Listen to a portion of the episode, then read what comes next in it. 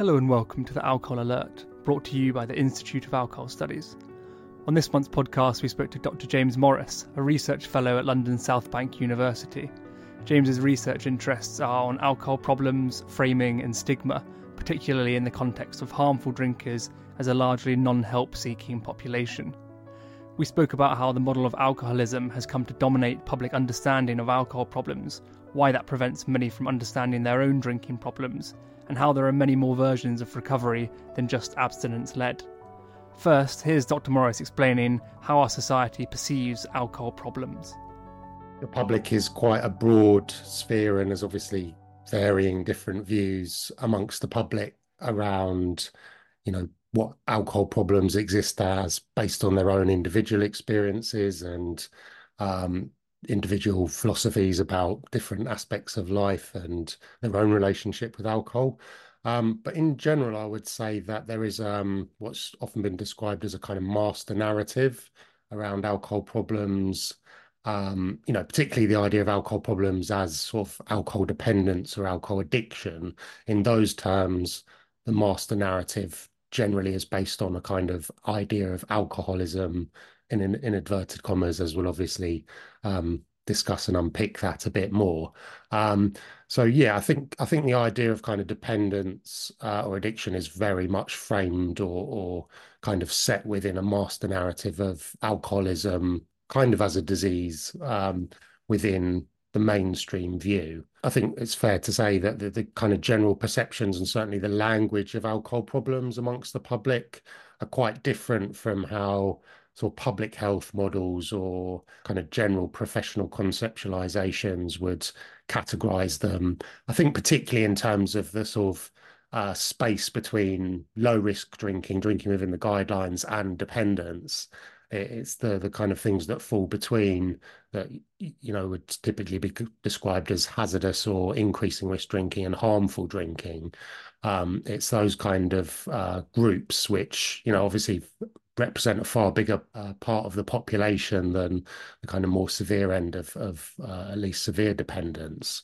Um, you know, sometimes we see them described as like grey area drinkers. Um, but yeah, I think it's that that's the real gap in the sort of public understanding that people tend to have a pretty um, extreme or severe conceptualization of what alcohol problems are that is orientated around ideas of dependence rooted in a, an alcoholism model. So going back a bit, how did this model of alcoholism come to dominate public understanding and beliefs around alcohol problems? Sure. So it's very, it's pretty complicated. Um, you know, certainly in a large part, it evolves from Alcoholics Anonymous, which um, was founded, you know, in the 30s in in in America or the 1930s, um, and you know that that's grown into what is now a worldwide recognized and um, pretty widely accessed, uh, certainly by people with more severe uh, dependence um, mutual aid or peer support movement. Um, but but it's not just uh, Alcoholics Anonymous that, that kind of has um, you know led to the, the sort of dominant discourse around alcoholism because the kind of medical model evolved alongside that and yeah for for for much of the last century um, you know medical models used alcoholism terminology and and attempted to categorize and understand different levels of dependence or alcohol problems in in in the lens of a, an alcoholism model. So it's really only in sort of since the the 1990s really when you know the alcohol dependence syndrome was introduced and the kind of um, main scientific conceptualizations kind of uh, moved away from uh, alcoholism models into yes the, the kind of things that we have today, like uh, DSM model of alcohol use disorder and um, the ICD International Classification of Diseases, including kind of hazardous and harmful drinking categories. It's interesting because it definitely does still absolutely dominate the sort of public discourse. I mean, even if I'm speaking to friends about it and I refer to alcohol dependence or something similar to that, often I'll, I'll get this sort of confused glazed and mm. have to mm. then say what you would call an alcoholic. Um, you mentioned alcohol dependency within a sort of disease model earlier. I don't know, maybe maybe I'm getting this wrong, but you were sort of implying that it isn't necessarily within a disease model? Part of the problem with trying to unpick a disease model is, in a sense, that like even like what is a disease isn't kind of widely defined within a lot of scientific or medical contexts. But yeah, the sort of disease concept of alcoholism itself is also, you can, you know, look at it in lots of different ways and is applied in lots of different ways. So the AA kind of disease concept, you know, actually the, the big book and the AA text talk more about um, alcoholism as an illness rather than a disease. Um, but uh, even then, it's it's you know a large part of it is its consideration as a kind of spiritual malady. So even though they talk about you know having a physical allergy to alcohol under the the AA disease model, um, it's still very much also considered like a spiritual malady. And obviously, there's a lot of uh, kind of spiritual and personal development almost aspects to uh, the 12 steps. But yeah, so so there's different types of alcoholism models that have evolved. And yeah, the AA model is, or the, the AA understanding of alcoholism as a disease has kind of been called the dispositional disease model, where, you know, in its very classic sense, you know, it's seen as either you have it or you don't. Um, that it is kind of very rooted in your in your kind of biology. That's how it's understood. Um, but obviously, there's kind of more contemporary models, disease models, where, you know, particularly kind of neuroscientists or some neuroscientists, uh, some actually argue against it, like Marc Lewis, but some will argue that um, addiction uh, and, you know, particularly substance addictions are you know could can be or should be understood as diseases because of the extent of neuroadaptation in the brain and the way in which these kind of processes become so so embedded and automatized so that you know cues and triggers just lead to this kind of uh, process that that is sort of wrapped up in in impaired control. As a someone who who doesn't think addiction or alcohol problems are best conceptualized as a disease um, I, that's not to deny that there aren't significant neuroadaptations and that impaired control isn't a, a really significant part of alcohol dependence or alcohol addiction. Um, it's just that, you know, Marc Lewis will argue that everything involves brain change and just becomes just because something becomes really deeply embedded like and the synaptic genesis of very strong addictive pathways occur that doesn't mean it's it qualifies as a disease but yeah i think in the in the sort of terms of the general public they kind of consider it as you know essentially a, a kind of biophysical or biomedical problem that your kind of genetics and, or your brain have this kind of disease state, which means um, you're you're fundamentally different from other drinkers. Um, and yeah, and that again derives from the AA text where where it's quite clear that it states, you know, um, alcoholics in inverted commas are different from other people. Um, and again, yeah, that's why I, you know I don't think a disease application is scientifically valid, but also potentially harmful from a public health perspective because you know the evidence just doesn't show that there are clear lines that you know all of the the symptoms and problems of that we use to kind of identify alcohol use disorder or alcohol problems you know tend to exist on on spectrums. They're distributed across the population um, rather than you know you don't see two bell curves where one one group of people have the symptoms and other people don't yeah, so you're sort of saying it reinforces this idea of this sort of binary approach, I guess, to, towards looking at um, alcohol dependence. And how does the use of the model of alcoholism um, and that and the disease model as well prevent? You mentioned public health progress. How how do you think these models prevent public health progress? I think the main way it does that is because um, or, or is through this this kind of thing that's often described as othering. So it, it's not unique to alcohol groups, but it is seen in a lot of the qual research and some other bits of, of work that we've been involved in, which is essentially the process of classifying alcohol problems as belonging to another. The alcoholism or alcoholic uh, stereotype is is drawn on heavily for that. And so we see lots of heavy drinking groups or people with you know, typically lower severity degrees of alcohol use disorder or alcohol problems, but still, you know, often at least hazardous or harmful drinking um, levels of consumption will be um, you know, when they're interviewed about their alcohol, they'll very much say, you know, well, I, my drinking's fine. I'm in control of it. You know, they'll define a problem based on whether you're performing your duties. You know, whether you you, you know, like you're still going to work, etc. And then they'll, you know, point to the alcoholic other in inverted commas to um, distance themselves, their own drinking, and um, protect their own kind of drinking identity, and you know they'll they'll be very keen to emphasize the positives of their drinking. You know, it's useful as a de-stressor and part of my social life, and um, you know, I'm not discrediting that those those perceived benefits are are kind of real in some way, but but obviously by by by kind of maybe not balancing those benefits against the risks or consequences that kind of prohibits them maybe from considering the benefits of cutting down.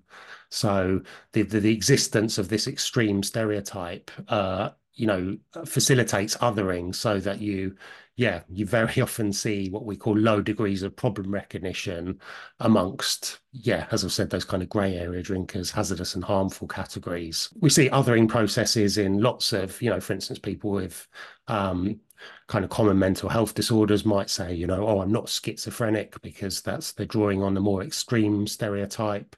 But yeah, I think this this this kind of othering process is very much tied to why we see such a heavy stigma around alcohol problems because it is a it is categorized or created into this binary where the problem drinkers are, you know, heavily stereotyped as you know all the stereotypes we know are heavily tied to ideas of alcoholism you know dangerousness blameworthiness um, you know kind of of bad character. These are kind of stereotypes that actually i think that we see that many other alcohol use disorder groups draw on and uh, and reify to kind of protect their own drinking identities. And I don't mean they do that in a kind of conscious way. I think it's it's just a kind of normal social identity process where people are very protective of their identity and form their in groups and you know in group norms. You know, we all like to socialize with people that that more or less share our same goals and values and then it can kind of become you know give a false sense of security this kind of normative misperception where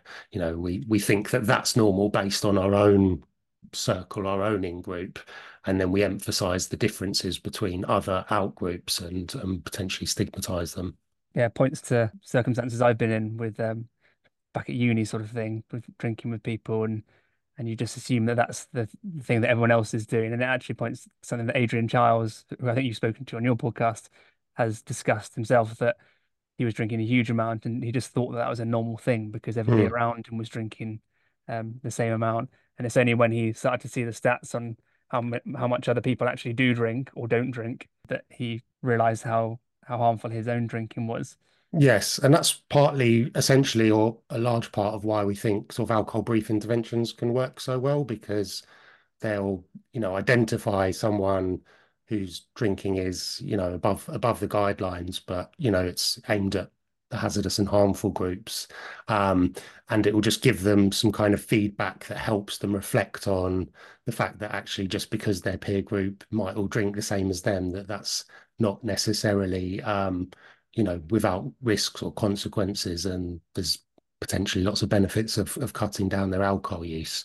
Um, but and yeah, you see that normative misperception in different groups and the othering in different groups. So you might see commonly older, heavy drink, uh, regular drinkers, uh, you know, othering a problem by saying, well, we're not binge drinking, we're not going out and getting in fights and so on. And then vice versa, you, you might see kind of young um, younger groups who might drink a lot in one go and obviously more kind of risk of acute problems accidents and injuries etc will say well I, well we're not we don't drink every day so it's not a problem. So yeah it's it's yeah the, the, the in-group norms are very powerful and then there's always lots of rationalizations for why the problem is is you know belongs to another group.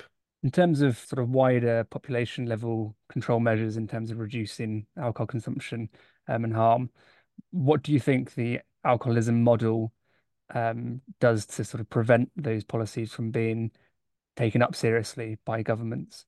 In I think similar ways to what we discussed before, that the the problems are you know artificially or or kind of um, assigned to a, a, small population with severe alcohol problems, uh, rather than recognizing it as a you know alcohol problems as existing across a broad spectrum where the prevention par paradox tells us that you know the majority of harms associated with alcohol from a population level, you know, in terms of if you add up all the hospital hospital admissions and um, the kind of social and economic costs, most of those uh, are a result of kind of not the people who are at the most extreme end or have the most severe alcohol problems because they're the numbers of those is so much smaller but they're kind of generated by a much larger group of people with lower severity problems and you know that's in many parts why advertising availability and, and pricing are such important measures because they affect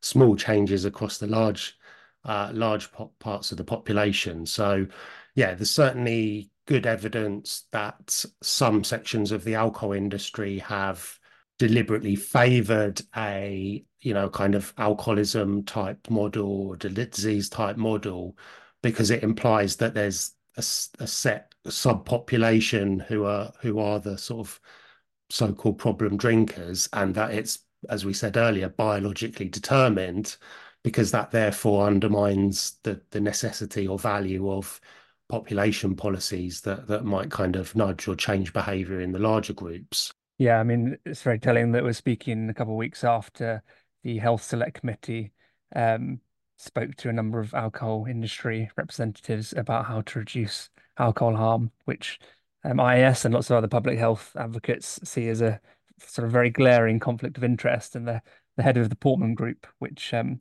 in theory control the some of the marketing around alcohol, um, he spoke very bluntly about how there's a small minority of harmful drinkers that are consuming at harmful levels and um, and that those are the people that need to be helped with targeted treatment. And that's, as you say, often this um, the position that the alcohol industry takes. But again, like you said, this simply isn't true. The majority of people that are harmed from alcohol are not what people would define as um, alcohol dependent or quote unquote uh, alcoholics. In terms of the language around this, words go in and out of fashion across all industries, right? And there are many words in our field that people have used 20, 30 years ago that they don't use now. One obvious example is what you mentioned earlier is binge drinking, that people now tend to say heavy episodic drinking. And one of the reasons why terms change like this is to try to avoid stigmatizing and othering various groups and individuals. Um, I think that the term stigma can be sort of overused and people sort of forget that the real meaning of it and forget that it leads to genuine harm. So, what would you say is the importance of language around um, stigmatizing certain groups and, and its contribution to uh, to harm. Yeah, so the, the, I think the, the, debates around language are really interesting and really important. And you know, the the the adage that language matters is absolutely true. It, it shapes our thinking, and you know, we've got lots of evidence that you know simply changing a single word can change someone's whole evaluation and reaction to a certain issue, including in um, addiction and alcohol use issues. So there's there's studies that show if you just have a script describing someone with alcohol problems and use the term alcoholic versus the term alcohol use disorder and keep everything else constant, that people will react with far more negative and stigmatizing judgments to the text or to the person described in the text where the term alcoholic is used. Uh, and yeah, study by Ashford and colleagues showed that you know the, the reactions to that are both subconscious, implicit, as well as conscious. So it really does shape our, our thinking and our sense making processes in in in many different ways. And of course, you know, a lot of people. Of course, it's important really to acknowledge that you know that's not to say that people shouldn't self-identify as they wish and or to you know it's not to suggest that AA doesn't work for many people via that self-identification model, but obviously, as uh, for reasons that we discussed, it works for people with more severe dependence who who find find that that route. And there's lots of people who uh, will never go to AA and or engage with it and find that it doesn't doesn't really work for them. So for those broader populations, we need other other kind of terms and concepts that can help them understand the kind of nuances and and intricacies of the different ways that alcohol use and problems can exist in in many different forms and are not just a, a consequence of of your kind of biology but also your environment and your social groups and um, and all those kind of things. But yeah, language isn't static, and some people have um, argued against uh, kind of calls for person first language, you know, person with an alcohol use disorder um, over terms that we know are associated with uh, stigma, um, alcoholism in particular, but also possibly things like abuse or misuse, even, which imply a degree of kind of judgment about that person.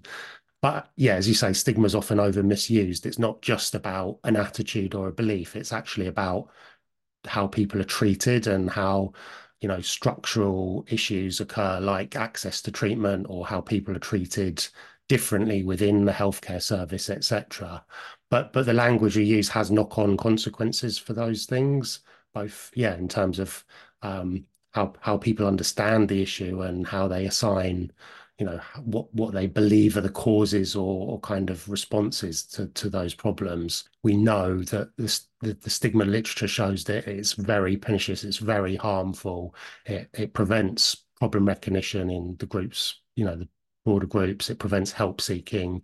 It damages self-esteem. It damages um, you know, recovery optimism, um, stigma is is really damaging, and yeah, we can't we can't be complacent about that.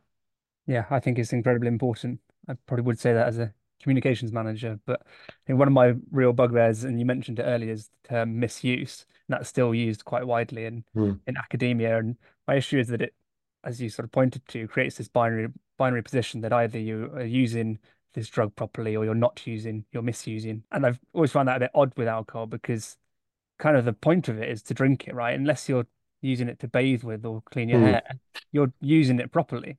And it implies judgment as well. And, you know, the, the thing about addiction issues is that, again, sort of in contrast to a, a biomedical model, you know, I kind of like the idea of problems of living, same within kind of mental health context that, you know, when we go to treatment services and hear the experiences of people with with severe addiction problems, you know, they've often had very traumatic, very difficult lives, and you know might have coexisting mental health problems and all kinds of pro- uh, problems. The idea that uh, you know, like they're, they're then choosing to misuse a drug is is very sort of blaming and shaming. Whereas you know, actually, self medication hypothesis and kind of Gabor Mate is getting kind of a lot more recognition because I think people do recognize that people, you know, use drugs and alcohol is a legal drug for very good reason. And you can't draw a line between the people that kind of use it in, in bracket com- inverted commas responsibly, as, you know, alcohol industry might like to frame it, and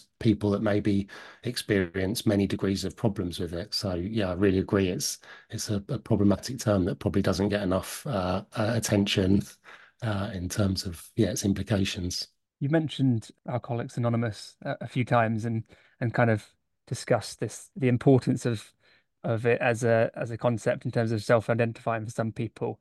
Um, if we were to move towards a model of understanding alcohol problems on a continuum, as you've discussed, would this self-identification be able to continue? And if it could continue, would do you think it would still be able to be as powerful as it as it is? I think so. Yeah, I think that, of course, as as I've mentioned briefly before, um, you, you know, kind of calls to move away from an alcoholism model isn't to say AA should change what it does or that people within an AA model shouldn't self-identify. It's just that that is the dominant model and you know there's an uh, a sort of a, a vacuum of alternative models that reflect the reality uh, of alcohol problems as very nuanced and diverse and existing on a very broad spectrum of severity and lots of other different aspects of why alcohol problems are, are kind of yeah very very diverse issues.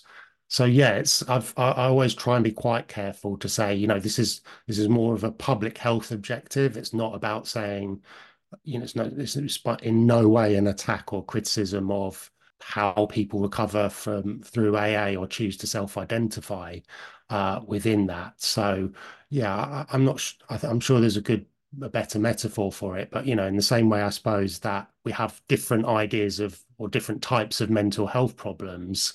Um, you know, there's different types of alcohol problems, and there's no one size fits all. So, you know, if someone wants to self-identify with one type of problem and that's helpful for them in their recovery, then then that's absolutely fine. But we have to be aware of any one particular model dominating when actually the true nature of it is that there are very, very many different uh, ways in which alcohol problems exist and uh, many, many different routes to recovery. And of course, the the most important one that, for many reasons, why an AA model won't work for many people, particularly the the, the wider groups that hazardous harmful drinkers, is because you know an AA model is abstinence, lifelong abstinence, and we know that drinking reduction goals, moderation, are very valid routes to recovery. What is the evidence based around that um, in terms of how many people do have a problem with alcohol and are able to scale that back to moderate levels